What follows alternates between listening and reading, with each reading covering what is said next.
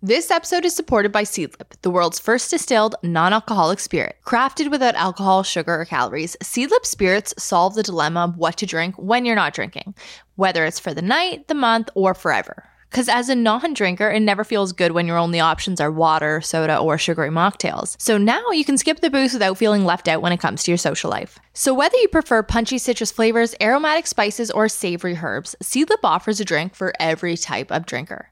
It's crafted using bespoke process, including traditional copper distillation botanicals. And each of Seedlip's three variants, which are Spice 94, Garden 108, and Grove 42, are alcohol free and have their own unique flavors, which pair so perfectly with just a splash of tonic. But they can also be used to make more complex cocktails, and you'll find those in the Seedlip cocktail book or on their Instagram account at seedlip underscore NA. So head on over to seedlipdrinks.com or .ca and use the promo code ThisFamilyTree10 for 10% off your favorite non-alcoholic spirit. These are available in Canada and in the US and now at LCBO stores in Ontario. Again, that is seedlipdrinks.com and ThisFamilyTree10. Hello, everyone. I'm Alex, and I'm here with my husband, Shane. We are so glad that you could join us for Happy Hour on this Family Tree podcast, episode 133. How you feeling, Alex? So sleepy, but we'll get into that in a second. Shane, I know I say it every week, but it's a phenomenal episode, a phenomenal interview. Why? Okay, I spoke to Dr. Darcy Sterling. So oh, say no more. She is the host of E Network's Famously Single. She's a relationship expert. I think she's Pauly D's personal relationship therapist. She's a social worker and a social advocate. Has she been on The Bachelor or The Bachelor After Show? Or She's been on a lot of stuff. Yeah. Uh, her resume is massive. So it was such a thrill to chat with her. And it's really interesting when you get somebody who is so big and so major in their profession because she totally like psychoanalyzed our relationship and how I act in Uh-oh. our relationship. And it was like the best therapy sesh I've had in my life, and it was over a podcast. Do you act good or not good in our relationship? Good and bad, Hmm, just like you. What? We're both Me? a, a little Bad? sweet and sour. Well, now I've heard everything. but she was amazing. We generally talk relationship stressors, what a relationship bid is, emotional permanence, all these like, you know, cool therapy words that actually have a lot of meaning and application to your everyday life. Buzzwords. I like that. Yeah, no, it's a great one, guys. You're going to love it. But words that won't give me a buzz. Seed Uh, and lip. Seed lip won't give you a buzz, but will leave you feeling good. Yeah, so, I Shane. guess buzz. It, buzz can doesn't have to be tipsy. Happy Buzz. Cheers, our non alcoholic drink for the night. So we are doing Seedlip Garden 108 and tonic, keeping it light, keeping refreshing, because uh, Ooh, that's nice. we're sleepy. We're sleepy, but this is waking me up in a way. It makes me feel like, you know, we're gonna go somewhere and have some fun. We're going somewhere tomorrow. We're to go see Top Gun tomorrow. Oh my goodness, we are. Right? Isn't that exciting? We've got Yes. a Tuesday date night. See, I wondered why you didn't push the podcast to recording on Tuesday because you were so sleepy. It Mm. felt like you were going to.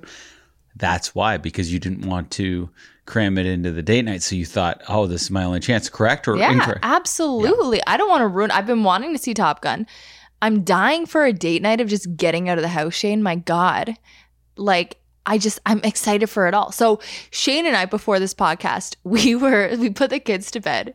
And I come down, like, I was the last one to come down. I'm like, where the hell did Shane go? I'm looking around the house. I open our bedroom door, throw on the light, not expecting him to be in there. I just wanted my sweatpants. And Shane is tucked into the covers like a cozy little, like, worm, just sleeping. yeah. Well, your tiredness is contagious. You were so tired. I thought I'd sneak off to bed and try to nap. I think I shut my eyes for 12 seconds of sleep. No, it was nice because then I ended up crawling in too, and we laid there in a state of like half sleep for an hour. Yeah. But the bottom line is, I'm not impressed that your work ethic of recording every Monday it was only happened because of the date night. What? I said, okay, let me, how do I word this? Maybe I worded that poorly. I was proud of you because I saw how tired you were and that you forged ahead and recorded on Monday because we made a rule we're always mm. going to record on Monday nights Yeah. because we got into a phase where you'd keep pushing it and pushing it. But I was convinced you were going to push this week's. However, you forged ahead, but it's only because you didn't want to ruin Tuesday's date night. So I'm not as impressed with you. Shane, be impressed. At least I still did it because I could have pushed date night. I could have said, oh, because my brother's gonna watch the kids tomorrow. So I could have said, oh, Jake can't do it tomorrow. He's got to do it on Wednesday. Let's go to, let's go to Top Gun on Wednesday. I could have pushed it if I really wanted to. Well, I'm not doing it because I want to record, and I did honestly want to record. I feel better after having done it, and I'm already having a good time. Oh, good. It's waking me up a little bit. All right. But uh, yeah, today has been like a really sleepy, just brutal brain day of work. I think for me, for sure. And you know, I got up at 4 a.m. because I was having work stress. And then you too seemed like you had a really long day. Doing a sketch show. So it's a lot of work and it's a lot of episodes we're filming. So it's constant meetings. And yeah, sketch show is one of the hardest things you can do. If you've seen the Kids in the Hall doc, which I do recommend, it'll tell you that. But Yeah, it was really good.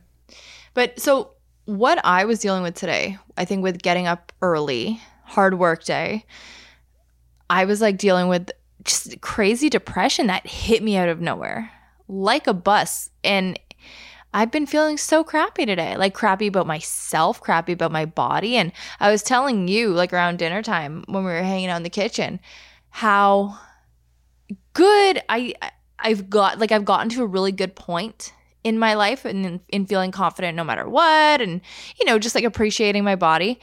But today uh everything about it was just like ick to me. And I felt so guilty for feeling that way. And you know what I think it is?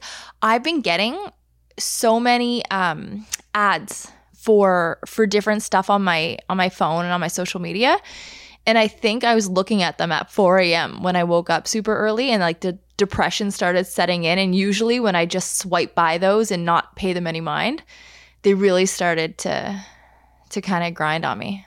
well, you don't look weird. Uh, you had me feeling like a young construction worker today. What, like I was catcalling? Oh, you were catcalling me? Yeah, I'm the construction worker in this scenario. so you're walking around, and I, I found I was checking you out, thinking, darn, she looks good. Well, I appreciate that. But, you know, it's just like how how you feel and just how you feel mentally just makes the biggest impact. So I'm trying to get out of that trying to get out of that mode. I heard something the other day. It was a woman. She was one of these people who had died for a little bit, came back to life. You know how you hear these stories of people who found God and all that? Yeah. They're like, oh, I saw heaven. So this woman was talk- talking about how she was dead, but she came back and she saw her life back. Mm-hmm. Like her whole life went back. And she's like, it was the strangest thing. It's, it felt like a play. Hmm. Just this huge game. It just felt like watching a play and nothing seemed to matter. And I just thought, oh, in the moment, this all felt so pressing. But watching it back, it was just this silly little play. And it made me feel better. I was like, oh, yeah, that's, you know, how life is actually. Yeah. But our feelings add so much weight to certain moments. Like what the fuck do I care about cellulite for? You know Hmm. what I mean? Why did I let it that thought even sit in my head for more than a millisecond today? Honestly. It can sell you life. cellulite, That's- love. Yeah. I, I don't think it can sell you love. You can sell you live life and laugh. why, why can't we just go with mine, which was it can sell you life? Because it can sell you life away from you. Well, it might. Yeah, it doesn't make sense either. Point is, we have a podcast. We have to say words, so I'm saying them, and this is what you get. You'll get what you're given, folks. And look, and I just want to say to my own self, fuck cellulite. Who cares? And to all of you who are thinking about it, fuck your cellulite too. Who cares? It's great. You're great. I'm great. And there is an E for explicit on the front of this podcast, right? Okay. I'm buying a mini skirt to Oh. celebrate this. I thought about it a lot today. I think that is the only way for me to get over this hump. Oh, Yeah. okay. That's good. I like that. But Shane, I want to talk to you about, you know, we kind of started this new tradition. Uh, one thing in the past week that I did that really had you just grating and really got you annoyed with me. And then another thing that I did that made you fall more in love with me. Oh, you want me to play this game? Yeah. Oh, okay. We're doing this every You- week now. We okay, have been. You used to hate this, by the way. I used to try to bring up things that grated on me, and then after one pod or before one pod, you go, Shane, just don't do that. Let's not talk about this. You even took away apple and onion. We could only talk about apples, but you want okay. well, okay, you know, I'm bringing up pod friendly stuff, not something that's actually going to cause an argument with you. Well, sometimes it's hard. Who knows? These are little things, and when you're in a marriage, the little things. Is there anything bigger, you know, to start an argument than something little? So, yeah, uh, we we discussed it obviously on the weekend, but one thing that grades on me, and you you did it this weekend, and sometimes you do it, like you know what? Don't make that know you're noise. You asked the question. Fine. You can't. Don't, fine, Ugh. fine. Say it. You know, I would say you always do it, but that's marriage hyperbole that I should not abide by. Okay, so this weekend you you say, "Oh, I'm going to get ready." I didn't hear you really say going to get ready, but you said it apparently. And you go up and you're gone for a long time. 15 minutes. Sure, that could be a 10 long to 15, yeah. it, it was probably closer to 15 to 20 if we're being really It honest. It wasn't 20. I guarantee it. I'm just saying closer to 15 All and 20 than it would be to 10. Then 15. We'll settle on 15. Sure. And then when you're done getting ready on a weekend or anytime we have to go out the door, all of a sudden it's like, hey, I'm ready. Let's get out the door. What's the holdup? And you'll start throwing children's clothes at me, be like, Can you put on Lucy's shoes? Could you could you put this on Betty? Here, here. And you're throwing it to me instead of you doing it yourself. I'm doing it too. We have two children.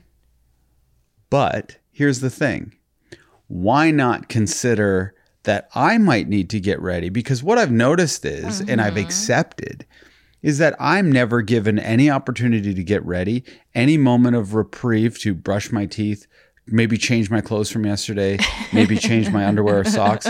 I just have to wear whatever I slept in, whatever I rolled out of bed, and I have to throw on a hat and just roll out of there. And you look like some great movie star and I look like, why is she with him? Okay. So it's just, it feels like there's no consideration given to me that I may even need a moment to compose myself or refresh or do anything. See, I find in my brain that it's easier for you to get out and do those things because you will go and shower, whatever. What are you And- talking about? hold on. When you are getting ready, or if like you're doing something and I'm the one with the kids, I always get the kids ready and I'll start getting them changed for the day. I'll start putting on sunscreen, putting their shoes on. So then when I go to get ready, I guess I was kind of expecting you to start doing that too. No. That's another thing. You overestimate, I think, you underestimate how long you take in the washrooms. Just let me finish this thought. Okay. You underestimate how long you take, and you overestimate how long it takes to throw on two little shoes that are like slippers on a kid's feet and a shirt. Just I just whip it on and whip it on. You put those shoes on too early, they're hot, they're complaining, their feet are all over the couch. All of a sudden they feel like they're outdoors at a playground and they can jump on our, our house stuff. Like Lucy will start standing on that chair if she's wearing her shoes. If she's wearing her socks, she treats the house like a mm-hmm. home. I've done it before. I've been through it all. Trust me. I used to fall for the trap. You'd go up, say you're Trap. it is a trap because you say you're going up to get ready. I would start standing by the door and I'd have the kids all ready. I'd be holding Lucy's hand. Daddy, I'm bored. Oh, can I go play? Let's go. and then 20 minutes would go by and I'm quietly resentful. And I'm not a passive aggressive person, but I would hold it inside and then just be disliking you for the first 10 minutes of the drive. Well, you know what, Shane? What? okay, I'm taking Dr. Darcy Sterling's advice and I'm I'm listening to your complaint and I'm taking it in. And this is something that I'm going to work on. And I'm going to be try to be more conscious of your need to also go and do things in the morning before we get out. But now let's move on to the part that you love about me. Okay, I might need a minute here. Can, can we take a break so I can brainstorm in the other room? No, I'm kidding. Of course, there's so much to like about Alex. Uh, but again, another great thing is I said last week what I liked, and then you did it again, so that's great. So I said I like the head oil massage. You gave me another head oil mas- oil massage yesterday. Sometimes you tell people what that you like, and then they don't do it. You did it right away. So wait, you're using the same thing two weeks in a row? You keep doing the same good thing. Change, if you want to change it up, change it up, but it might not be as good as the head oil rub thing. It's what it's this ancient Indian hair method, or yeah, it's like a South Asian hair oils, and they've been doing it for you know centuries. And you know their products are now starting to get bigger on the Western market. So I I got some Indian hair oil and just doing this like really therapeutic massage, and it's supposed to supposed to help hair growth and yeah all this other stuff. It's it's beautiful though. It smells beautiful and it feels beautiful. my hair still looks terrible, but it feels great. Good. Well, thanks for coming up with something creative about why you love me. Oh, I didn't. I didn't know this was a creative exercise. I thought just honesty was paramount here. okay, I have two things for you, and they're different than what I said last week. Well, there you go. We'll be handing out awards at the end of the podcast. Good. Okay, annoying thing. Okay. When you lose something, it's not like an easy time trying to find it. It's not like, oh, let's just look under here. Shane lost his phone this week. No, it was my phone. I have a beeper on what my phone. What did you lose? What was it? The Com- remote. the remote. Shane lost the remote. And our remote is, is the tiniest, stupidest little remote ever. It is so easily losable. Anyhow, he loses it. So I start, you know, he's like, Alex, Don't say I lost it. Okay. I, I tried to find it. There's a difference. He goes, Alex, we gotta check the couch, check the cushions. And you're starting to get like anxious. And Lucy, I'm internally combusting. Lucy has this quality too, where she'll be having a great time. And the second something goes the opposite way, she starts going, uh, and like she doesn't know how to process the negative. So It's inherited. I'm telling you, it's in her blood. We can't help it. you're trying to find this remote. You're steadily starting to freak out a little more. And you see me just kind of looking underneath the cushions. You're like, no, they gotta come off. You start taking off the No, no. pillows, chucking them on the floor. You moved, you picked No, up this the couch this isn't correct. and moved it Here's back what a foot. happened. Here's what happened. So first off, I'm a little bit annoyed at how long you took and that I wasn't even being considered to go take my own break or splash water in my face or something. That wasn't even option. You you just take forever and you're like, let's go. So I say, well, we have to find the converter. I go, can you lift up the the cushions off the couch and let let's look under because I'm like checking in another area. So I go take the cushions off. Sometimes it's under the cushions. You start getting the pillows off the couch, I was checking the pillows first, Shane. and I go no, the cushions because there's a difference. So that was combined with you taking that long and me waiting. It was like everything was just adding up. Okay, I just love the idea that the remote is somehow gonna worm its way into the middle of the cushion, so I have to take the whole I thing I found up. it there. I know you don't care where the remote is ever because you know I'll find it, but I have found it wormed just the way you described it in between the cushions. Oh my goodness! I mean, like in the middle of a cushion. You know what I mean? This is a good Anyhow. podcast. Listen, listen. Other people are going to have the same problems, and Yeah. maybe they're going to feel uh, confident now to bring these things up with their spouse. I hope I'm empowering all the male listeners out there. Mal. Are you a Mal listener? Um. Anyway, and the thing that made me fall in love with you more is you have been on a really good track. So when you set your mind on something, and we talked about this before, you really follow through. Hmm. So a few weeks ago, you're like, you know what? I'm just not feeling my healthiest. I want to start going for like if I don't make enough steps during the day, I want to start going at nighttime. Like when you and I are done cuddling and watching TV, and before we get into bed, I'm gonna go for a quick speed walk or run. And you've been doing it, and it's like 10 o'clock at night, and you'll get up and you'll go for a run, and it is nuts to me how you can how you can do that. And i'm amazed by it and i'm so inspired by it. And uh, makes me fall more in love with you. Just your your sheer dedication to anything Well, what happened is I kind of started it, and then I think someone gave me the mildest compliment one day, and I was like, "It's working!" So that motivated me to keep going. I've also been pumping iron here in the in front of you while you're trying to watch TV. What about the iron pumping?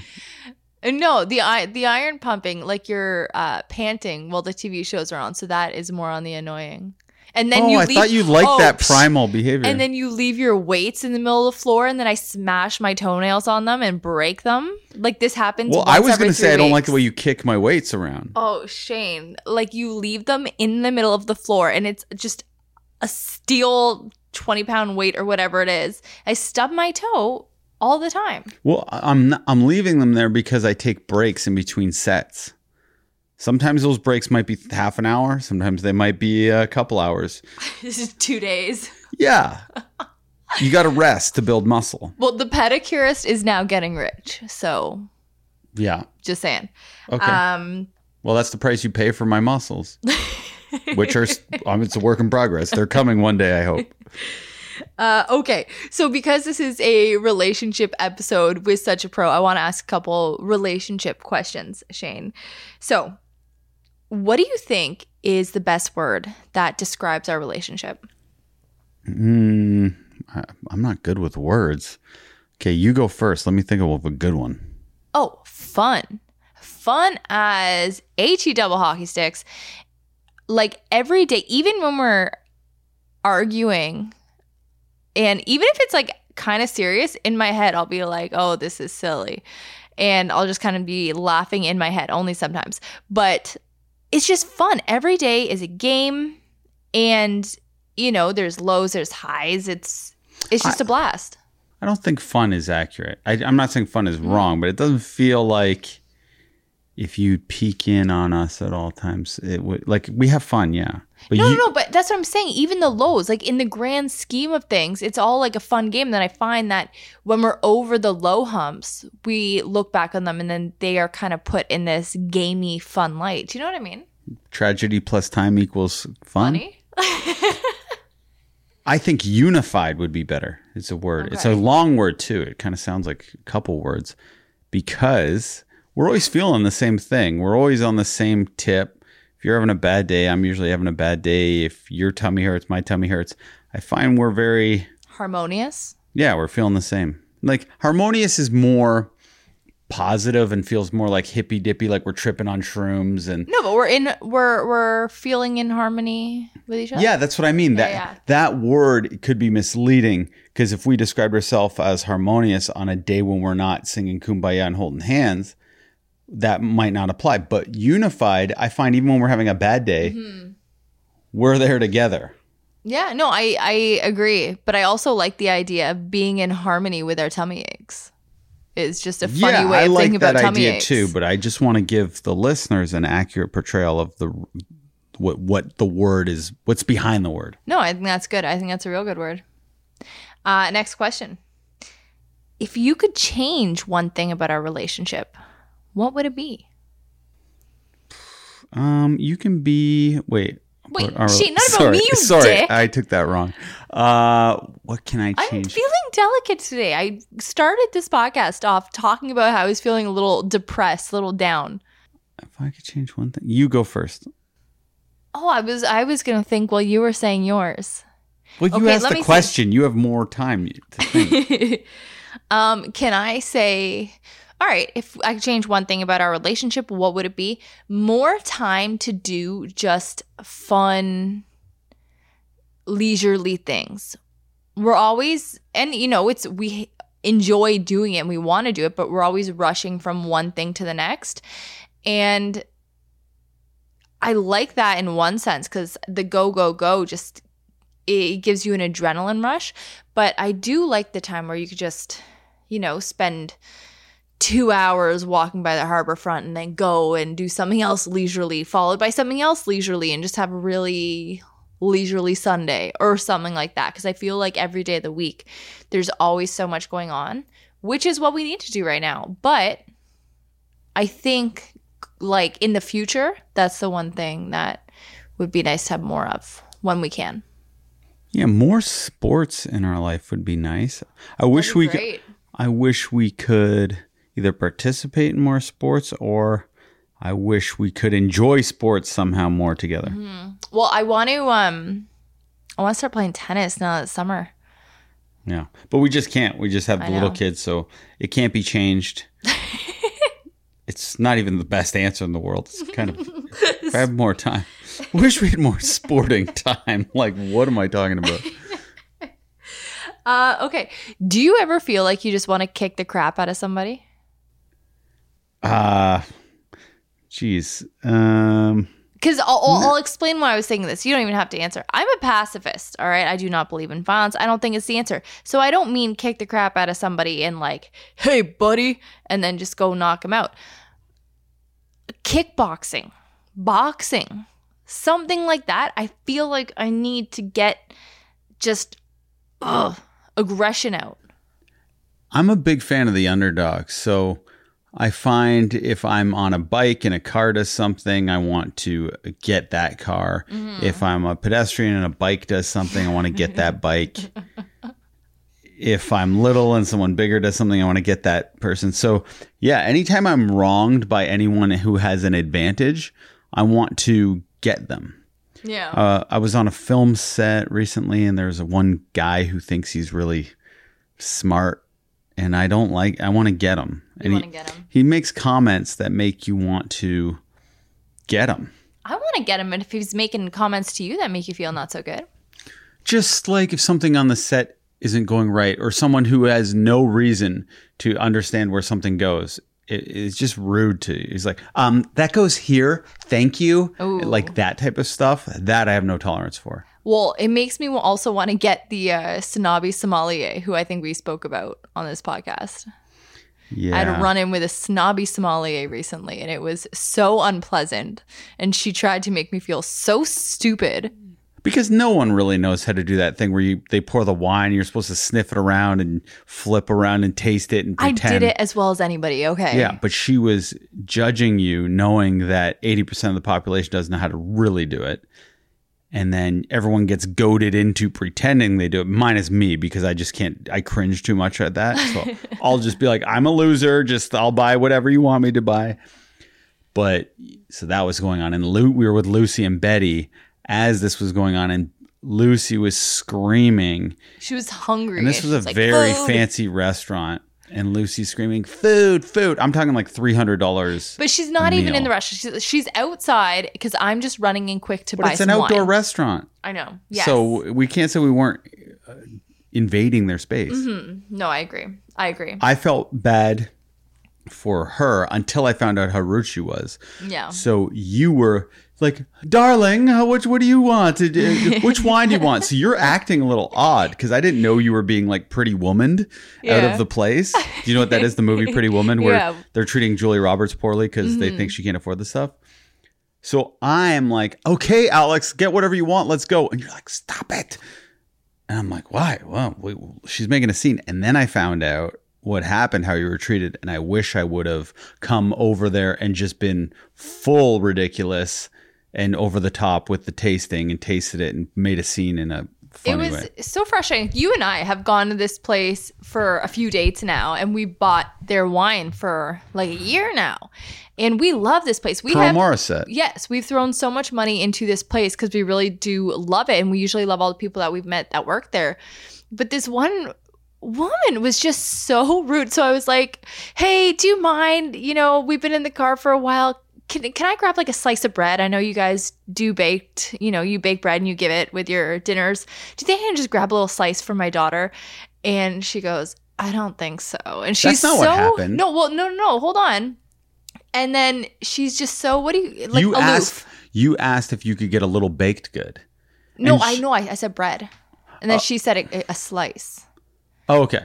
So at first she's saying that she doesn't think she can get me anything, and I was like, oh, like it would be really great. And then she goes, I might be able to get you a slice of bread. And I was like, oh, okay, great. Like I didn't know if she was trying to turn me off, but I was like, no, that's perfect. Thank you. So she goes in the kitchen, she disappears for five minutes, and then comes back out.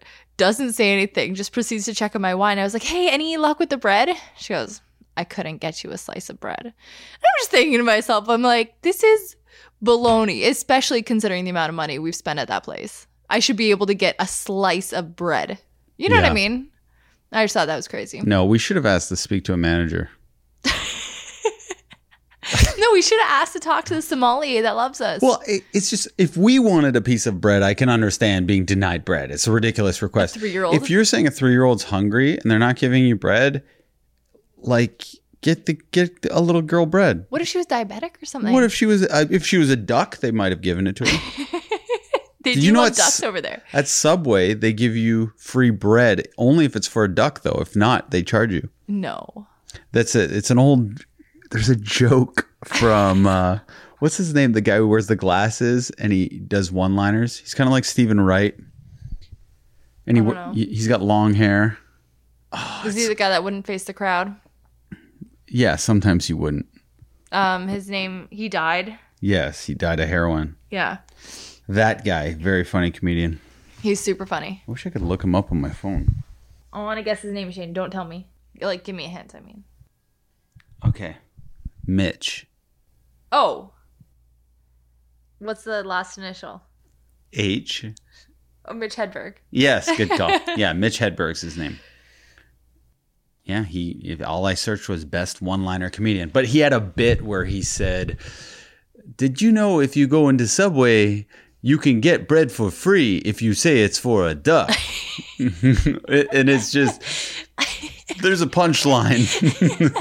you get it. It's. I guess the setup's funny enough. Anyway, Anyway. let's, on that high note, go on to our interview with Dr. Darcy Sterling. But before we do that, let's tell everyone who we are supported by. We are supported by the Miku Pro Smart Baby Monitor. This is the most accurate sleep and breathing monitor that you can get your hands on.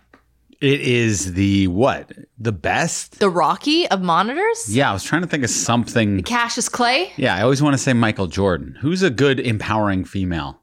Venus Williams? Uh, yeah, Serena? Yes, besides that, Wonder Woman. There we go. Wonder Woman, the Wonder Woman of uh, of smart monitors.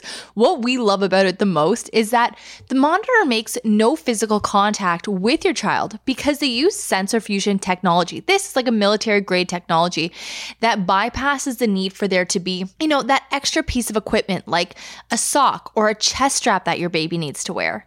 And it just does it so accurately. I want to see these kids in socks and chest straps. I've never seen these monitors that do that. I'll show you. I'll show you after this. But the Miku Pro Smart Baby Monitor works with your smartphone to alert you of changes to your baby's vitals and nursery conditions. It uses crypto security, which means there is no hacking, can't be hacked. Sorry, hackers. And the monitor offers HD video and photo and amazing night vision.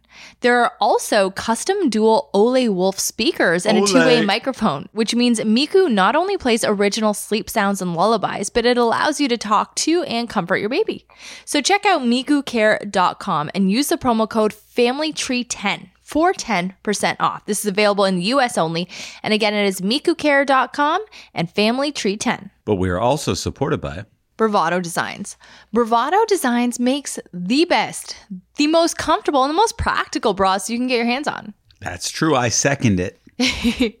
I got introduced through Shane actually uh, to their nursing bras four years ago now, and I haven't looked back. They truly are amazing. What I liked about their nursing bras is that like they were the only things that could actually sit comfortably on my terribly painful nipples, and they were just so easy to use. I don't know what it is about them. They're just so much easier than other nursing bras. I love your personality so much better when your nipples are comforted. Oh, me too.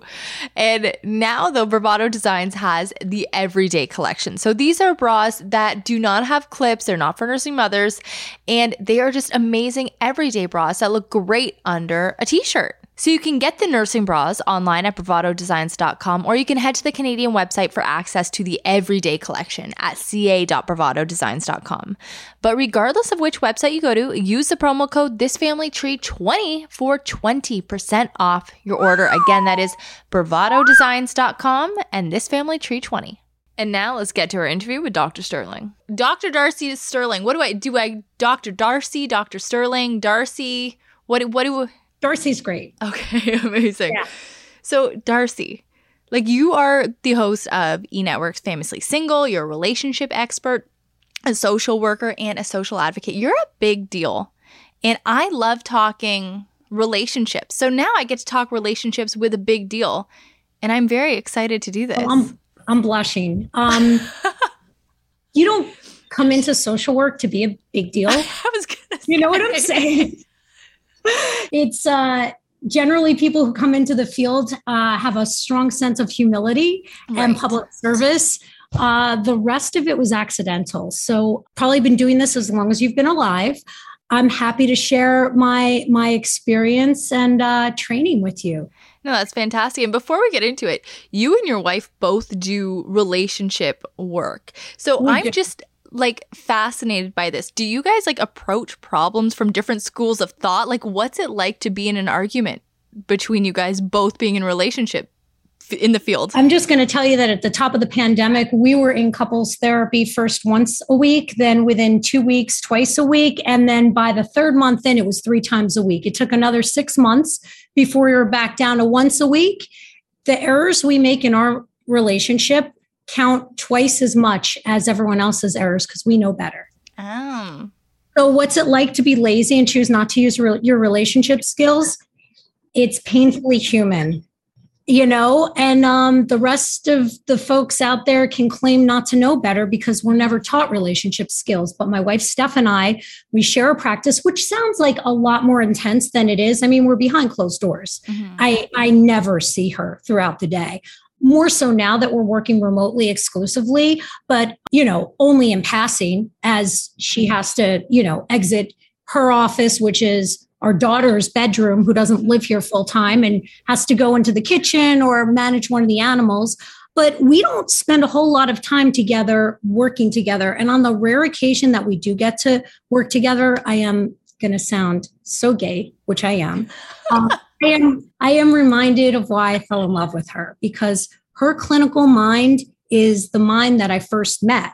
We met at NYU. I was getting my PhD, she was getting her master's degree, and she was just a sponge. She was and has so much more natural uh, raw talent than I do.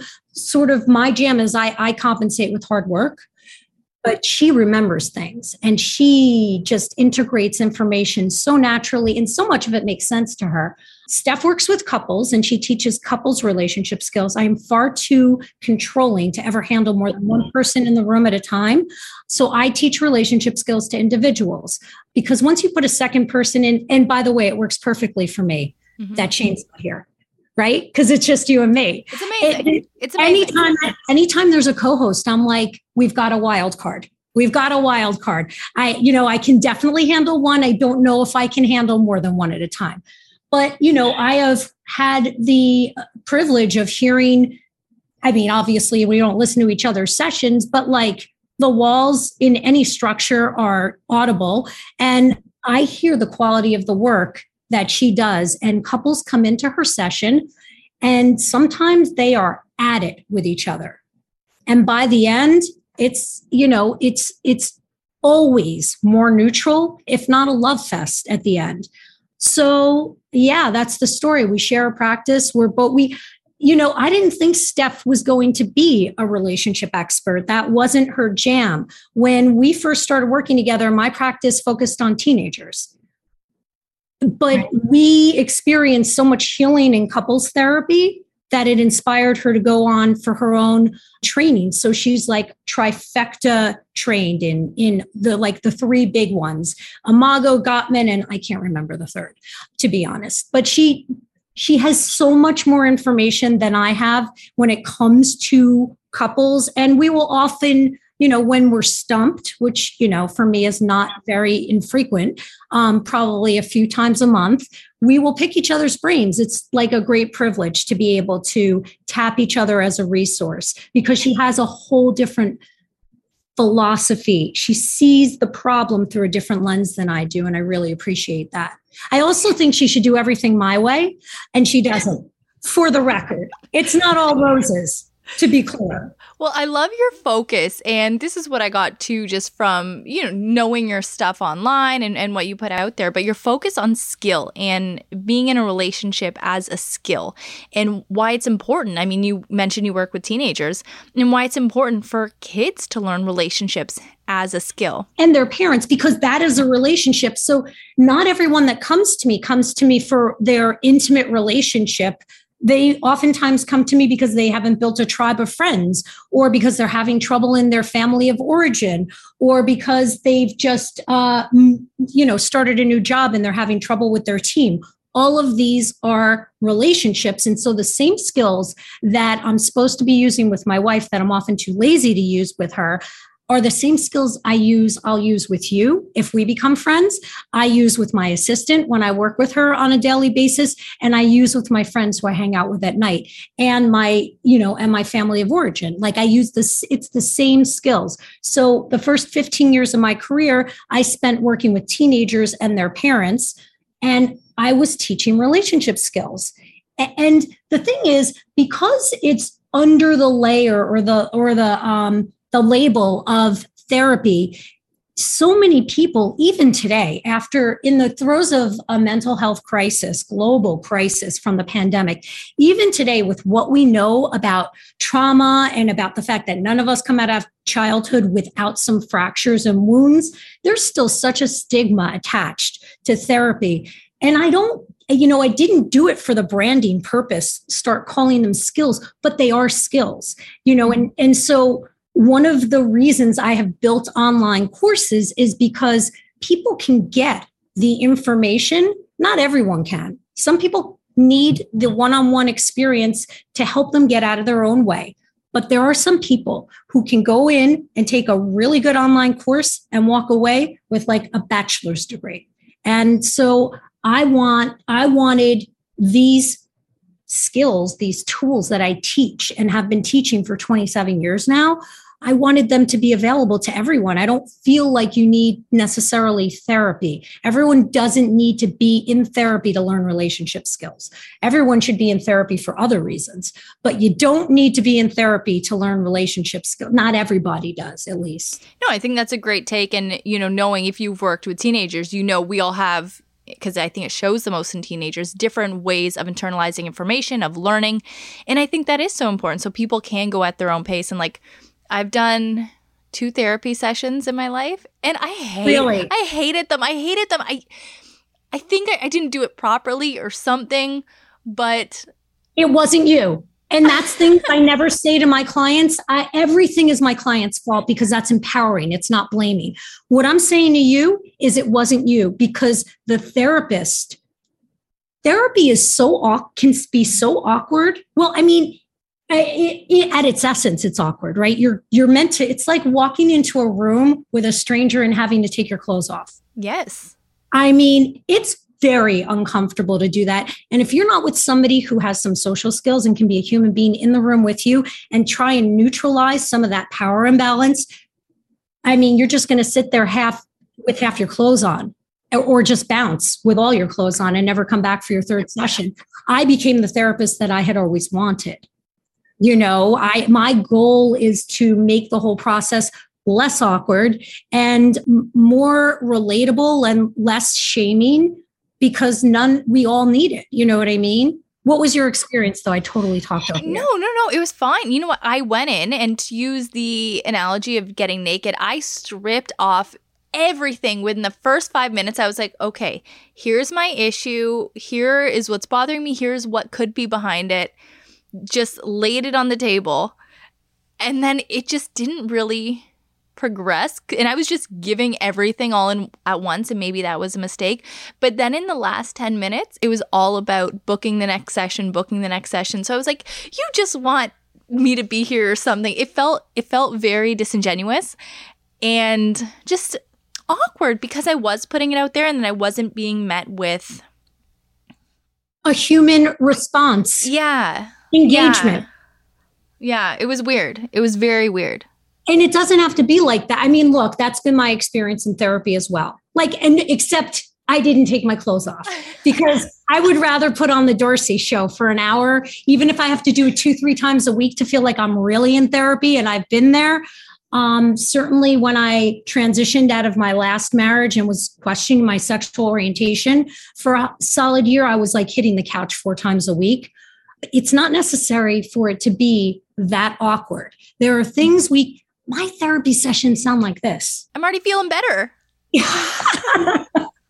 well, then I did a good job. No, I mean, they, it, and it's so unnecessarily awkward. I mean, we just, it's such an old school approach to, um, to try and project that blank slate, that professional clinical slate where like you've got a poker face and you're very modulated and you're just like nodding and stuff. I, I, that doesn't that doesn't encourage you to share more. That that it it puts so much of the responsibility on the client. And I do believe that therapists need to take more responsibility for directing the course of work and uh, communicating with their clients on negotiating what the goals are what they think the time frame is. Yeah i, I guess maybe it, look it probably worked out that the therapists that i've had by and large were so uh, profoundly disappointing because then i wind up being the therapist that i am because i know what i wanted. Mm-hmm. no and absolutely that's what we do. look and that's what we do in relationships. We all well if we're trying to be good human beings, we try to treat our partners the way we would want to be treated, but our partners don't necessarily want to be treated the way we want to be treated. And a lot of the ways in which we communicate our needs to our partners are different from the way they hear and get their needs fulfilled. You know, I'm talking love languages and bids here.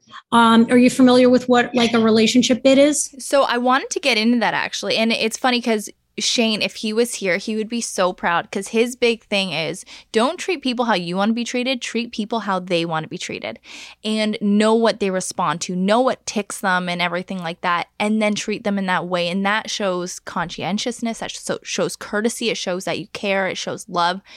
However, okay, however, and he's not here, so he can't defend himself, and that's fine. He'll listen to this later. But when you're in an argument with somebody who doesn't respond the same as you, and then your defense mechanisms go up, right? So Shane's is to like he'll be the one that gets loud or gets I'm going to say catty or something like that and then I am the type the second there's any hint of you know a boat rocking, I shut down. I uh-huh. shut down. I can't say anything. I want out of the situation. Mm-hmm. I just cannot respond. So when you're in an argument, how can you effectively communicate and treat the other person how they want to be treated when you are just like in your weird defense mechanism zone? I love that you said that because it's you're literally when you're in that weird defense mechanism zone, you're literally in a part of your brain called the amygdala, which a lot of us have heard the, the term before. It's the oldest part of our brain. It's uh, responsible for keeping us alive. It knows how to fight, it knows how to run, and it knows how to freeze, depending on the situation. And most of us are born with a predisposition for one or the other, which is not to say that we can't, like, we use multiple different situations provoke different response styles in in us but most of us have a primary response style. Yours is to freeze or run. His mm-hmm. is to fight. And like, let's just be clear the way these response styles look in 2022 is he's not, God willing, he's not taking his gloves off, right? No, no, no, no. He's never putting his hands on you in anger. No. No Johnny Depp situation. Oh my God. Amber that's such situation. a mess. That's such a mess. I know. Let's not even go there because I've already lost enough brain enough IQ points like in the last two weeks trying to go there. So, but what he wants is a resolution with you. But because he presents as so activated, it causes you to shut right down and it throws you right. So he gets activated, he's in his amygdala or like well on his way there. And his his way of communicating to you throws you into your amygdala and two people in their amygdala or even one person in their amygdala that's like trying to talk to a drunk person and reason with them. Yes or my so, toddler. Like it's it's literally worse than talking to my toddler. you cannot do it. So okay. He's not here so i'm going to relationship coach you. You ready? I'm i'm so ready darcy. Okay so here's the deal. What nobody teaches us is we're not meant to have a conversation when we're that escalated because we're in our amygdala. And when we're in our amygdala, we have pulled our prefrontal cortex offline. It's almost impossible to be in both at the same time. Therapists who are trained in therapy know how to do both at the same, get you in both at the same time. But let me follow this out one second. Your prefrontal cortex is the part of your brain that can anticipate the consequences of your actions. It's the part of your brain that can strategize, that can think through things, that has the ability to feel empathy and read empathy in each other, but you're out of that when you're in your when you're in your amygdala. You're almost never in both at the same time. And so I don't want you guys having a disagreement when you're like that. What I want you to do is get in the habit of saying to each other. So when he's like that, he wants to approach you and he has to cultivate the self discipline to maybe approach you and say, So I'm upset and I'm not, I know I'm not in a place to talk about it right now. Can you please tell me when we can talk about this topic? And then you're not ambushed. So even if you're headed towards your amygdala because you're like oh fuck he needs to talk like somebody tells us i need to we need to talk we all get a little uncomfortable and start sweating but you'll be able to maintain your groundedness long enough to say let me look on my calendar and within the next 24 hours, you should carve out the time to hear him out. He's already giving you the topic. And then the two of you need to come together, and he needs to come with a commitment to modulating his volume, to staying in I statements and feelings words rather than you did this and you did that and i hate it when you do and you always and never. So there's rules of engagement that again they're they're relationship skills. There are lots of rules of engagement that i can't possibly monopolize your time with and and cover all of them today. But the you know just the high level uh takeaways are you want to keep if you're somebody who generally needs to have immediate resolution to a problem that means that you engage in the fight response style and so when you have your partner at a different point ready to hear you out, you have to modulate your tone. You have to be very aware of body language. So, like 75% of how we read each other is based on body language. You right now are very relaxed. Your your hand your chin is on your hand, you're leaning in. It all tells me that you're curious and you're really engaged with me. But if you were like this or if you were like this, that would be giving my brain information. If your tone is raised, if your tone sounds condescending, so very little of it is the words we use, but we start with the words because that's the easiest thing to control. So you want to stick to I statements. The other day, when you told me in front of that guest that you you made fun of me and you pulled out an example from something from 2 weeks ago it felt I, I felt blindsided by it. I wasn't expecting it. And um, I, it pulled me so out of my game, I couldn't recover in that podcast. That is the way I want him to communicate to you. He's got to modulate himself so that he keeps you capable of being in the conversation. Here's the deal, Shane. If you come at her when you're escalated, you are going to throw her into her amygdala she's going to freeze and shut down or walk away. So if you want to have a productive conversation, it begins with the person who has the fight response style. And it behooves you, it's incumbent upon you to rein it in and communicate with her the way, you know, as as you know, to be courteous. You are a courteous person. You're somebody who understands that. So you have to, he has to speak your language. And zooming out back to relationship bids, which are any communication between partners. Anytime partners are communicating, we rarely know that it's a relationship bid, but it's always a relationship bid.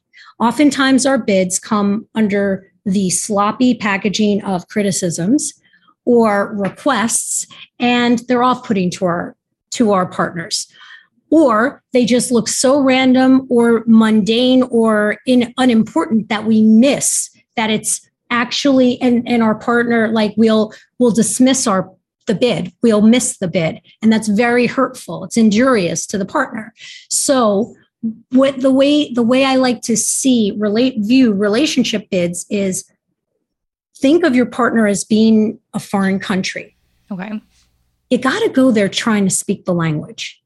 You can't speak english and expect everyone to understand you. It's not their responsibility to know english right? Yeah. So as going back to what I was saying, like, I don't know, a week ago, because this tangent has been a long time, when I said we we tend to treat our partners, if we're good enough people, the way we would want to be treated. And what's most important is to learn how they want to be treated. So that is where, where love languages come into play, knowing what our partner's love languages are, but also knowing what their fighting style is. So the two of you need to come at it when you're regulated, when you're emotionally grounded. And if you feel escalated, or you feel that he's escalating, one of you needs to go to the bathroom, take a take a few seconds in there, a few minutes in there, try and ground yourself and then come back. And if you can't on an emotional discomfort scale between 0 and 10, 10 being the most uncomfortable you are, 0 is completely neutral of discomfort. If you can't come back at below a 3, it's not time to talk. It's going to throw you right back in your amygdala. I know I like that because then it's it's self regulation, but then you still have both people kind of saying, okay, this is where I am emotionally. Can I be here or no? And I think that's so important because I had some people writing in too, and they're like, oh, I'm the fiery one in the relationship.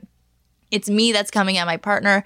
And it it is so tough. Sometimes it's hard to self-regulate. Sometimes it's hard to do these things and you want to have the discussion here and now because you don't want to waste any more time thinking about it. But it's tough. And Darcy, you mentioned a few times relationship bids. So many of us in listeners are so far out of the relationship therapy world. Can you get into detail about what a relationship bid is? So every time my wife wants to show me a video of one of our animals, which is every second of her life, or a CrossFit video of what she's just done at her recent box workout, my eyes want to roll in the back of my head and I just want to bury myself in work. Because it seems unimportant and it seems like trivial and like really, but it's actually less about the animal video or about how her clean and jerk went in this workout that she did. And it's more about her and me connecting in that moment, me showing her I'm going to put down my work because that's always my drug of choice. I'm going to put down my work and give you the 30 seconds. Here's the deal our partners are going to get attention from us one way or another.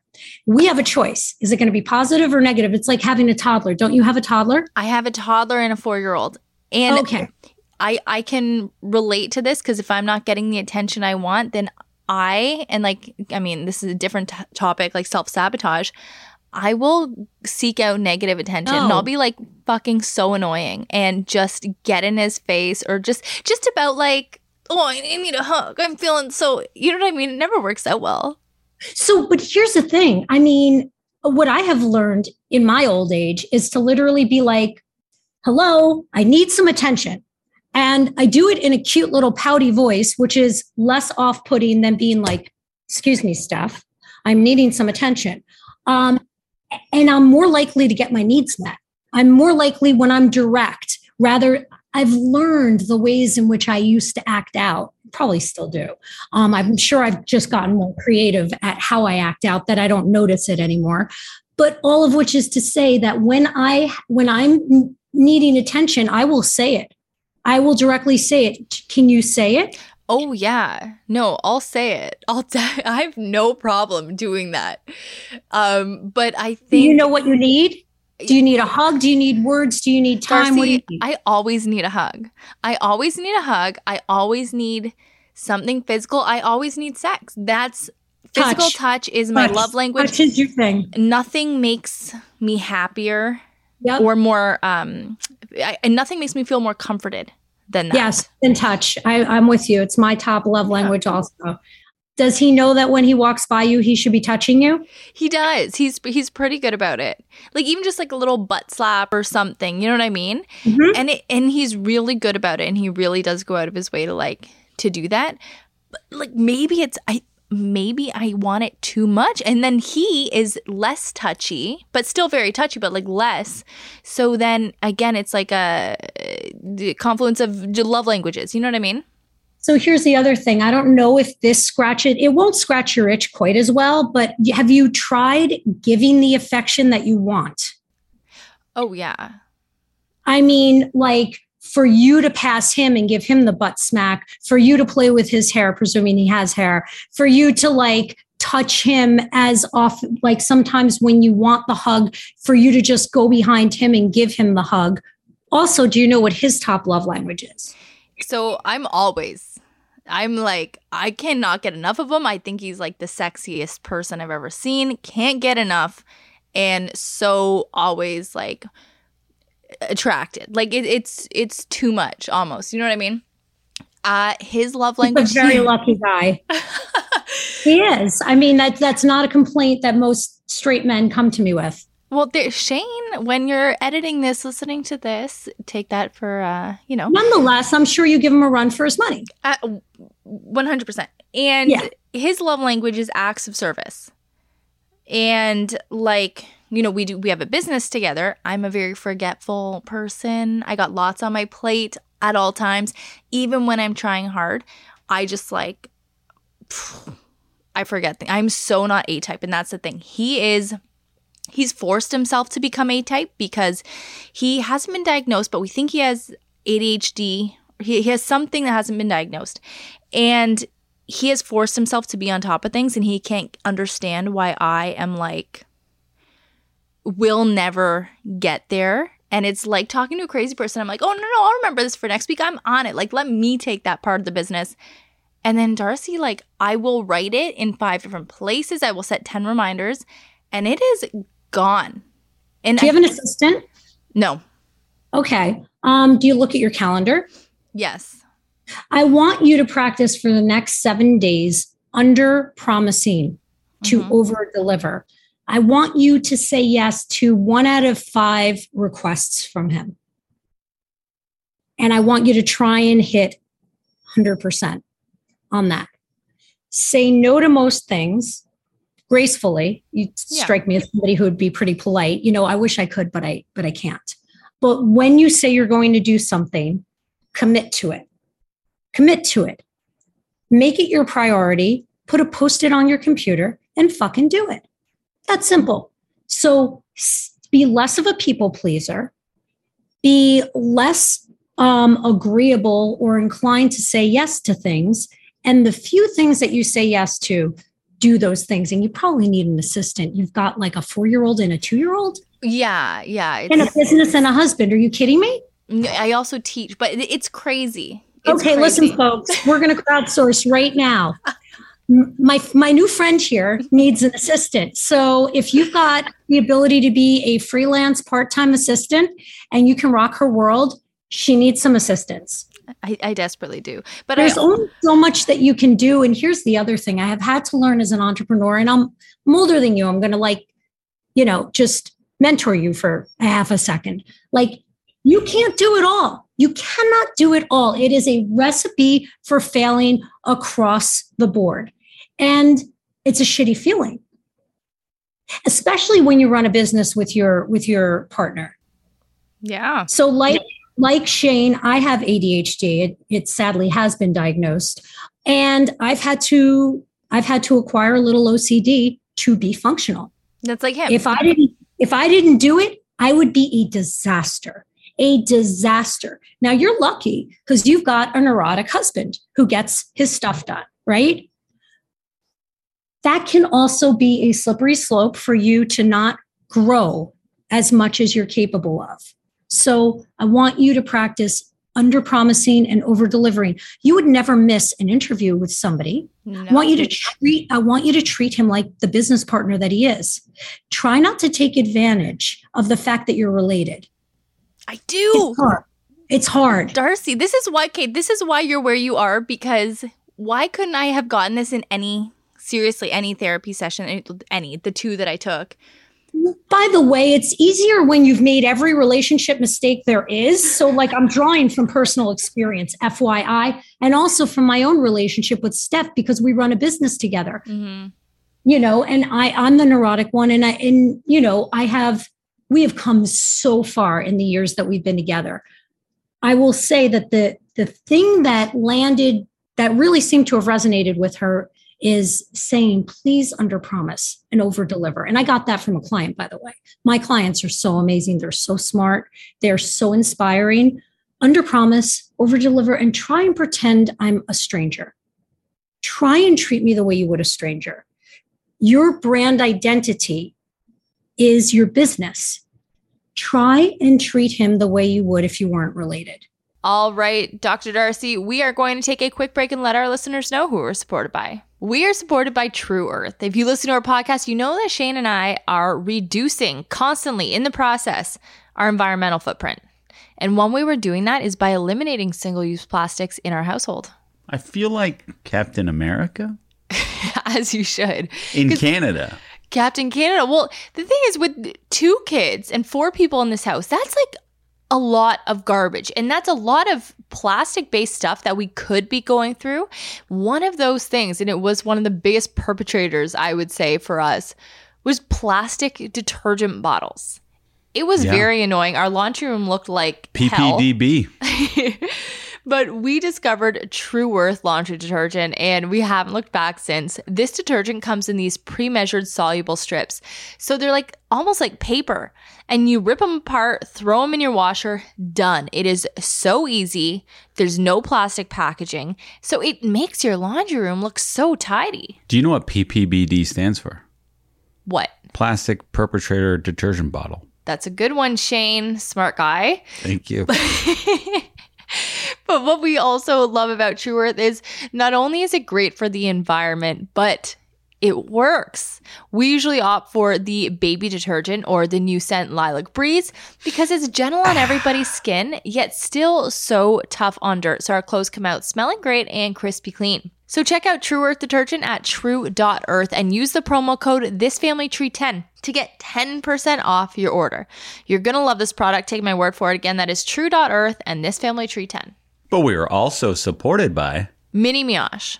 Mini Mioche is a premium, organic, ethically made, and sustainable kids and babies clothing company founded and created in Toronto. they're number one and two in our household. Because that's right. It's not just for kids anymore. No, now they have the new M and West collection, which is a women's collection made from simple French terry. So it is just, it feels beautiful on your body. And just like their other clothing, it's all ethical and sustainable. Do you know what I said when I first saw the women's collection? What? Whoa, man. Mini Mioche believes in quality over quantity, whether it's the kids collection, the women's collection, and they make it the best basics that you can get your hands on. Like I'm talking fashionable wardrobe staples that are soft, comfy, and timeless, and can be passed from child to child regardless of gender. Their organic cotton fabrics are knit and dyed locally using GOTS certified organic cotton and low impact, non toxic dyes. You talk fast. You can find the company online at minimioche.com or at minimioche on Instagram and Facebook. And if you use the promo code thisfamilytree15, 15. you're getting 15. I thought you were going to say it again with me. 15. Percent off your order. This is available in Canada and the US, and it is one use per customer. So make sure you get everything you want so that you can really Yeah. make the most of it. But again, that is minimioche.com and this family tree 15. And now let's get back to our interview. I think that's so good. And I think that is something that I do need to bring into our business relationship because sometimes, if we're, especially, oh my God, during the pandemic, right? Uh, because at the beginning of the pandemic, I was pregnant, gave birth, then postpartum in 2020. So it was nuts. So sometimes we'd sit there and be like, okay, we need to reset. And it was his idea. And he goes, let's pretend, like, let's treat each other like we did when we, you know, first got each other's numbers from Tinder and went out on our first date. Yes. Yes. It's the best advice you met on Tinder. Well, in case I want to bring this because you were, are you still a global ambassador for Tinder? No, but I was their global Okay. ambassador. I love that you met on Tinder. In a roundabout way. So we had met years ago because Shane's, he's a director and a producer. And our friend's band had like a really low budget video. So they casted me because they knew me. So he directed me in that. We didn't, we just met and that was it. And then he matched my cousin on Tinder. But the day before, she had met a love on Tinder and was like, Well, I got to say goodbye to all my other Tinder boyfriends. But she was like, I don't want to waste Shane. So then she gave him, she's like, Would you date my cousin instead? She's newly single. And he's like, Oh, what's her name? And then he was like, I know her. Like, we've met before. So we met through Tinder, but not. Do you know what I mean? How crazy is that? It was nuts. It well, it was But like fate. Going, but go it totally, totally meant to be. But going back to what he said, it's so true. It is so true. Let's get back to the way we were with each other when we just, ex- he sounds like he's got some very organic relationship skills. He's got uncommon sense. People like to minimize it and call it common sense. That's bullshit. The shit that your your husband has some real strengths. And what happens in relationships is that we I mean, when you're wildly in love or like wildly uh, infatuated with each other, you burn through that honeymoon phase. you burn through that. You just you can't get enough of each other, and you get to that second stage of relationship. And that second stage, which I call organic love, because it's the love without the relationship skills. You, the the hallmark of that is that you you built up love you built up enough trust in each other to fall in love. And now you're finally able to like hang out in your like your yoga pants and you don't have to put on makeup and you can like netflix and chill and not feel like you're undervaluing your self-worth. And the problem is is that so many people in this stage just completely stop doing all that stuff from the previous stage and they start progressing through that stage and they hope to get to the third stage by getting engaged and married and having kids. But if you don't reintegrate some of that dating behavior some of the seduction that you engaged in early on you're going to burn out because all the stuff that caused you to fall in love with each other it's you it's like having it's like having an exotic plant and and expecting it to be gorgeous without watering it hold on one second. My marinara sauce is burning. I gotta, I gotta, I gotta, I gotta, I gotta, I gotta stir it. That's crucial. All right. Got it. So Darcy, I have five minutes left of a babysitter. And then I gotta oh, hightail oh it. I know it's shit because this is so fun. But sorry, continue. Continue with what you're saying. I just had to say that. Right. We have to keep dating. It takes discipline because some of what we love in that second stage is that we don't seem to need it as much. We just we love each other. We want to have sex constantly, maybe. And we progress the relationship into like managing things together. Maybe we move in together. Maybe we like start introducing our partner to our friends and our family. You have to have that alone time. You have to have that dating stuff. You have to sext each other. You have to be seductive with each other because it's the only job description that the other partner can it's it's a job description that only each other the two of you only the two of you can't talk only the two of you can fulfill. Right. And and and you don't you love your partner. You love your partner. We forget that we love our partners. We forget that they're the most important person to us. We have to value them and and not slack on them as so many of the fantasies and the fairy tales tell us that like oh, and they lived happily ever after. Actually, no, they moved in together, they got engaged, they got married, they had kids. They are incompatible in terms of like cleanliness and household chores, and uh, their values around money and uh, everything else are incompatible. And it was a big hot mess. That's the reality. Relationships are the Olympics of compromise compromise, compromise, compromise. Nobody is going to love you in your most raw version of yourself, which is to say, your laziest version of yourself. We have to brush our hair, we have to take a shower, and we have to leave the house, especially now that we're not in the throes of the worst of the plague. Yeah, no, Absolutely. And, you know, it, would be interesting. I'd be interested to even get your take. Like, we, so we got engaged after six months married at a year, and just like went, just went for it. You right? went lesbian. You went is lesbian. That, is that a lesbian thing to do. do? You know why? Because there's not a guy pushing back and resisting. You've got two women who are socialized to, to nest. So we blow right through it. Yeah, go on. There you go. So the lesbian tendencies in both of us came out clearly. And, you know, we made it work, but it is an ultra marathon, I think, marriages. And you, you mentioned in compromise it is an ultra marathon. And as long as you keep the goal the same, and that is to keep your relationship healthy and happy, and we tend to prioritize our relationship before, like, even the kids in a sense, because the kids, it's so easy, it requires no work. That is literally the smartest thing I've heard maybe all year. That you put the relationship above the kids, that is not selfish, that is serving your children. Mm-hmm. That is serving your say. children. TikTok hates us for it, but that's what we like to say. Yeah, yeah. Oh my God, TikTok has such hatred. So it's so easy. The haters are there. I know, but Liz, Doctor, I am. I have. I have to leave. I have to. My babysitter is about to pee. She just sent me a message. Literally, this is the fucking worst. I am so grateful that you Do you came hear on. that? Yes. You hear this buzzing? That's in, that's Instacart with my delivery. Hold on. Well, this I go.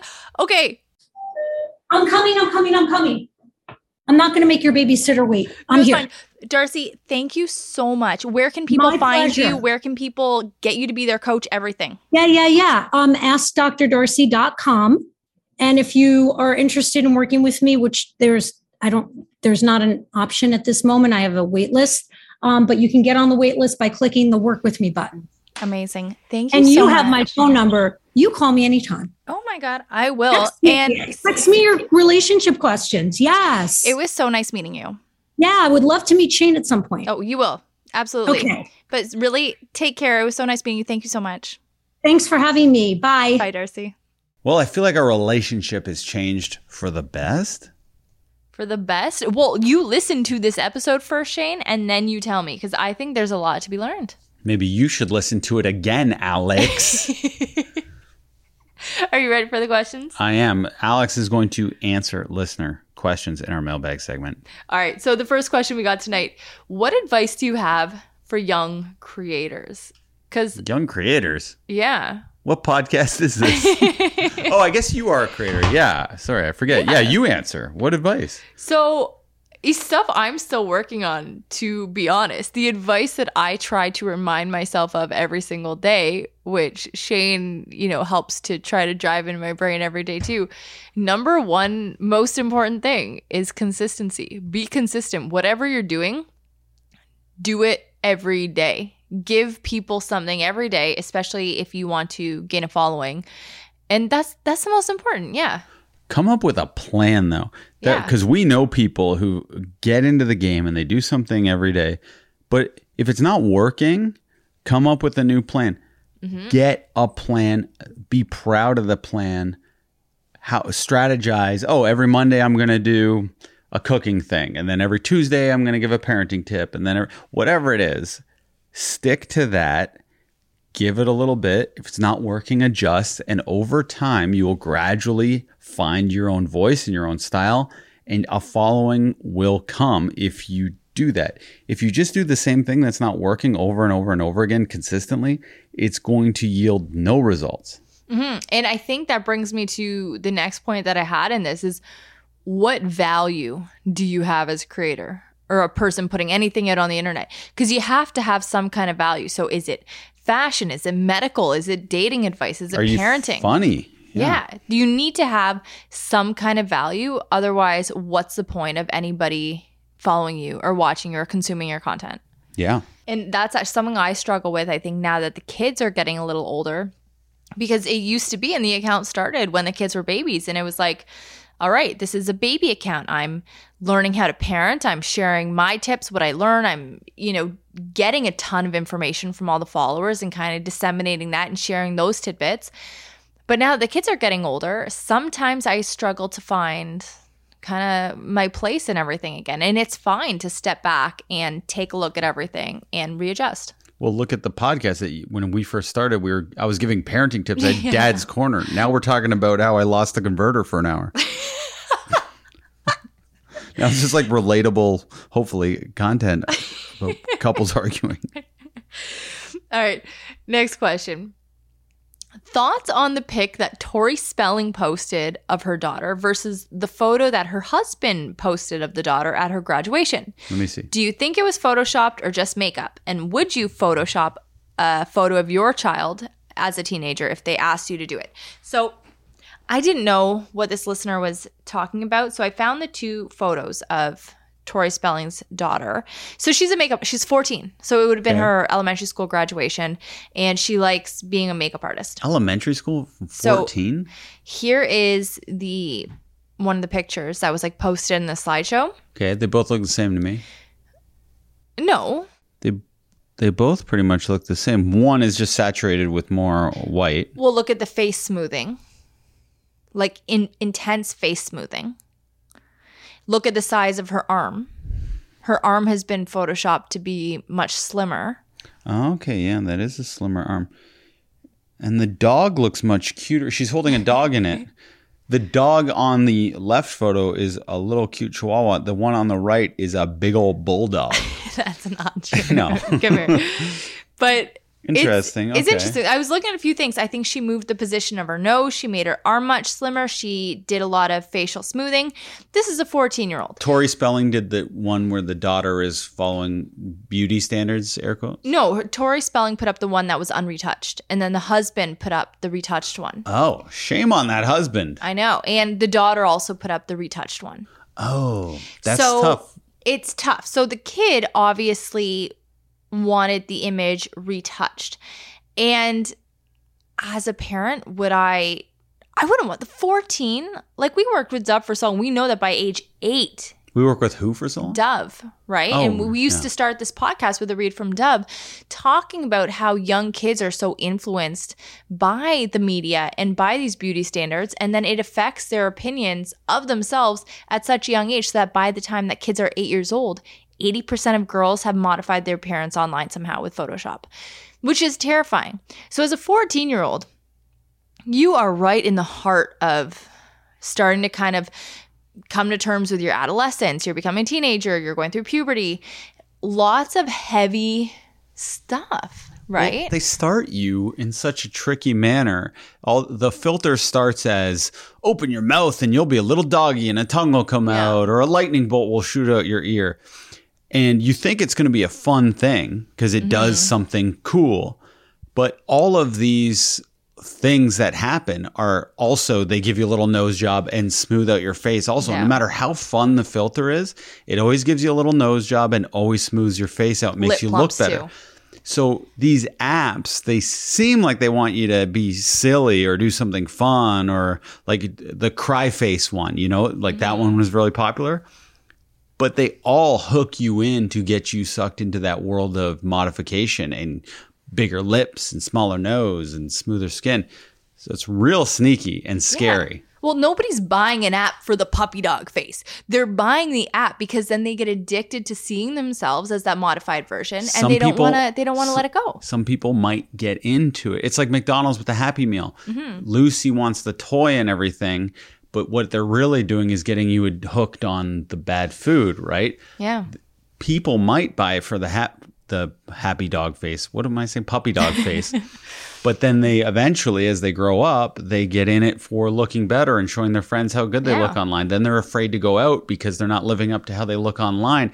And it's this whole anti socialization, being ashamed of yourself system. Yes. And this is like thinking about what I was depressed about today, which was the stupid cellulite making me stupid depressed, which I'm so angry about, right? The fact that I was even upset about it for a second. And it's like, why did I feel that way? Oh, right. Because every single magazine growing up was like, look at this beached whale celeb. Oh, guess whose butt looks like cottage cheese on the front pages of magazines, all my favorite celebrities, everybody I knew spoke about cellulite, which what 98% of women have it. And you, this was on Time magazine too, the cover. Every Guess whose butt looks like cottage cheese? The headline. But it's like, hell, everybody's butt kind of looks like cottage cheese. I mean, it's just it happens. Who cares? My butt's Fact too hairy to see the cottage cheese. See, and if a woman's butt was too hairy or kept too hairy or shown to be too hairy publicly, that would be an issue. Like, I, it's just so many problems. Anyway, what I'm getting at is look at the residual effects from growing up with those kind of beauty standards being shouted, right? From every direction. And now to have young kids going through the social media aspect of it and the filters, it's the same thing. It's just higher tech. But it's the exact same message, the exact same thing. I say, stay. I've already sworn enough on this episode. Stay the fuck away from it. I am making a point to make some, you know, to not do certain things in my life. You know, I'm setting my line in the sand. And I think when it comes to my kids, I'm not going to Photoshop anything for them. If they do, they do, but I'm going to try to hopefully talk to them a lot about that and have a lot of media literacy and a lot of, you know, just so that hopefully they don't get to that point where they, they feel like they need to. But Yeah, definitely. yeah, it's tough. Real tough, especially 14. Like, that's heartbreaking. Anyway, is it rude to go to a children's party and not bring a present? Or should we not be expecting a gift? I recently had my daughter's B Day party and someone didn't bring a present. I don't expect huge gifts, but I've never not brought a gift to a child's party. I think it could be uncomfortable for the person. Sometimes you forget. You just think, oh, you're rushing. Usually, if you're going to a kid's party too, you have kids. Yeah. So you have to understand that that is every day is a bit of an adventure, and some days you're just not on. So you have to be very understanding. I think if someone shows up without a gift, and just the fact that they're there makes your kid happy Yeah. and get gives them more interaction. So I think that is a gift in itself, just that mm-hmm. you showed up because you could be doing anything, and there's so many easy excuses to make, especially in this day and age, why you can't make the party. Yeah. So, yeah, like you know, we had a party for Lucy. Some people that we thought were going to be there didn't even tell us they weren't coming. They Yeah. just didn't come. Their presence would have been our gift. There you go. But I agree. And, you know, so I wouldn't get hell bent on it. It is hard not to feel like, oh, did that mean something? They didn't bring a gift. Is is that rude? But I, I don't think it is. Would I feel awkward showing up without a gift? Yes, and I'd I'd say something. I'd be like, "Oh my god, we forgot to get a gift," something along that line. But yeah, The last kid's birthday party we were at, we were almost in that position. Do you remember? No. We're grocery shopping. We have a kid's birthday party to go to like an hour after, Oh, and we're in the grocery store. And we're like, oh crap, we have to go to this party in an hour. What are we going to get? We found in the grocery store, for some reason, they had a rack of Hot Wheels. Oh Hot Wheels. so I thought it we was just Play-Doh. yeah. grabbed like 15 Hot Wheels, threw it in a bag, and called it a day. We were planning on going to Toys R Us. Would we have remembered? I don't know. Yeah. But time was getting away from us, and that little Hot Wheels section saved the day. Yeah, it was amazing. But yeah, some people forget. All right, next question.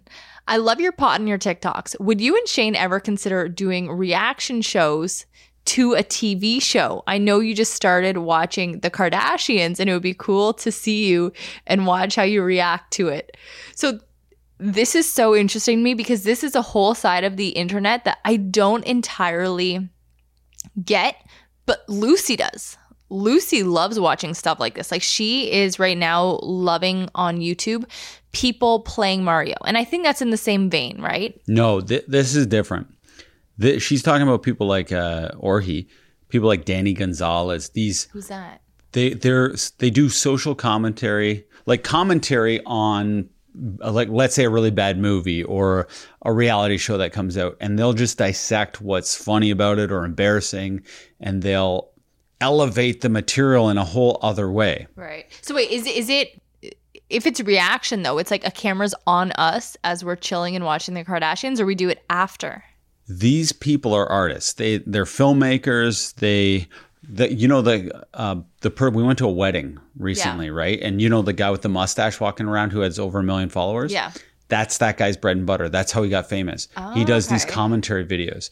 And people, if you're not into editing or filmmaking, you might think it's easy. Like you just sit there and watch and make funny comments, but they're scripted. People plan out what they're going to say. They edit it. It's, it can engulf your whole life It sounds exhausting. it's tough, but it, it's so fun and funny. And I watch these videos, and yeah, like the the person we're talking about is really good at it. See, I gotta check him out. The only things I've watched like that are um Twins the New Trend. Do you know those guys? No, So they're two like teenagers and they listen to popular songs from any other decade, but they're like two teenagers that you wouldn't expect just because they're young, right? And then they listen to like oh, and you see a the Billy reaction. Joel song, and there's groove into it, and then you know the, the chorus will drop, and the kids start losing it, and they're like, "This is awesome!" And I've seen a bunch of those, and it's just like super cute and heartwarming, and you're like, "Oh, young kids can hear my favorite song," and then they appreciate it, and it's fun. Yeah, it's like Lucy listening to "Party in the USA" twenty years from now, or "Wrecking Ball," Oh, Wrecking or what's the one that you really like? The "It's Oh. My Party." Do what we want. What's that song called? We'll We won't we stop. want. Yeah. Can't Won't stop, stop. we won't stop. Um, but Wrecking Ball's amazing. And then on that one album that Miley had, she released The only on the one? internet. she had the Miley Cyrus and her dead and the dead pets and her, and her dead pets or something, and she released it for free online. Wicked album. She did it with I think the guy, what's his name from the Flaming Lips, the lead singer. Gray hair guy. Yeah. Yeah. I know his Yeah. name a few. So it's like very vibey, very very cool. Anyway, enough about Miley. If you could go back in time and redo any moment from your past, what would it be and why? Every moment from our past. You've researched this question, so you do it. Okay. I have a lot of guilt to like people that in uh, elementary school. It only happened a couple times. I think I was really good at standing up for other people, but there were a couple times where I didn't, and I watched bullying happen, and it does eat me alive. I hate it. I hate it, and I hate thinking about those times, and I cringe so hard because it was my friends that were doing the bullying, and it makes me so sick, and it makes me want to go up to those people uh, that were the subjects of the bullying and apologize. Like on behalf of me for not doing anything, and then on be- behalf of my friends for them being assholes. But it like so so brutal, and I honestly, oh, even right now, it's making me uh, feel emotional and terrible. Yeah, mine, it's funny. It's reminding me that that's one of the number one things I think about is my gym teacher, Mr. Richardson at Westmount High School. He was a bit of a bully. Really? and he would he would like kind of tease a lot of gym teachers would kind of do this. They they kind of tease students popular students or whatever and have this like joking rapport with them. Mm-hmm. And he would kind of do it to me but it was a little bit more mean spirited and i really don't like people of authority or anything. But one day i thought i would try riffing or i'm not comfortable around people Yeah. of authority i'll put it to you that way. So I tried riffing with him. He said something. It just came out terribly awkwardly out of my mouth. I was like, "Yeah, okay, old man." and it just took like the air out of the room, and it was like, "Ooh!" Like people could tell, like Yeah, Shane yeah. doesn't have rapport with this man in the way we do. Like my friend Matt McPeak had a good rapport, and they could Yeah. they could kid. And then he called me to his office because a joke went bad, and this guy had done bad jokes to me mm-hmm. also. Uh, I'll I'll illustrate one of the jokes he did. So we're playing ping pong, and one of the balls was dented, and then he held up the ball in the change room. It's kind of a funny roast joke, but he's like, "Hey guys, look, this hit Shane in the nose." And it- but it was all like because I have a big nose, right? But it was all dented. I'm in grade nine, right? I, I think I was just like learning that I had a big nose at that point because when you're before you really get into puberty, you don't really like No, develop that way, and things are a little bit exaggerated and don't necessarily suit your face. So at that time, a big nose wouldn't suit me as much as it might now or may Yeah. not still. But I was like, oh wow, that's like a harsh roast coming That's from awful. a teacher and authority figure. So anyway, I did my old man thing, Yeah. which went poorly, took the air out of the room. He calls me in a meeting, and I, I was, I'm, I'm a good basketball player, right? Like, in, on the, but I didn't give a shit about it because playing basketball in front of people would make me nervous. Mm-hmm. So he calls me, he's like, how about, uh, how would you like it if I took you off the basketball team? I'm like, I don't care. He's like, you don't care? And I just, I, I kind of like withered in the moment, but I still, I was like, I honestly didn't care.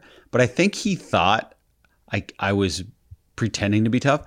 Right now, I wish I could go with my confidence and my just way of being and live that situation and still my little boy body and just verbally manhandle him. And I think about this often. Sometimes I'll just be showering and I'll just be like running lines in my head of things I could have said. The jerk store called. Yeah, all, all that stuff, but just like I wish I recorded the conversation. I wish I could have gone to the principal. I wish I could have changed it because that guy was such a classic gym teacher jerk out of like a movie. Yeah. And I wish I could have got him straight and got him scared to behave that way to other oh, students. That's so sad. See, I hate that. And that's the thing. Like when you said I didn't even know that I had a big nose yet, you know what I mean? Yeah. Because you're still coming Well, into I it. think I had been to like a Gap and they had a three way mirror, and I was like caught off guard because you typically don't see your side profile. Yeah. But I was at like one of these awesome mirrors that kind of shows how you look from every. I was like, "Whoa, that's not me." That's. Not, I was like, "Oh my god, I look weird," and it kind of blew my mind how I I, also, I thought it was ugly at the time, like how I Yeah. looked. And it blew my mind. So I kind of knew, but I, I it had never been publicly confirmed before. yeah, you don't think other people are necessarily thinking that too, right? yes, a I'd never been outed like that. Well, yeah. see, and a lot of times people aren't, and we're self conscious about things that other people Mm-hmm. don't notice. So you think it's something like that, but that is such an awful move. Like that breaks my heart. And then again, it kind of ties into the 14 year old photoshopping herself. You know what I mean? Yeah. And then the dad reposting that, which kind of affirms it and gives it validation. And it's just, it's such a messy time in your life for everybody. Like, I don't know anybody that was like, oh, yeah, 14, that was a great year.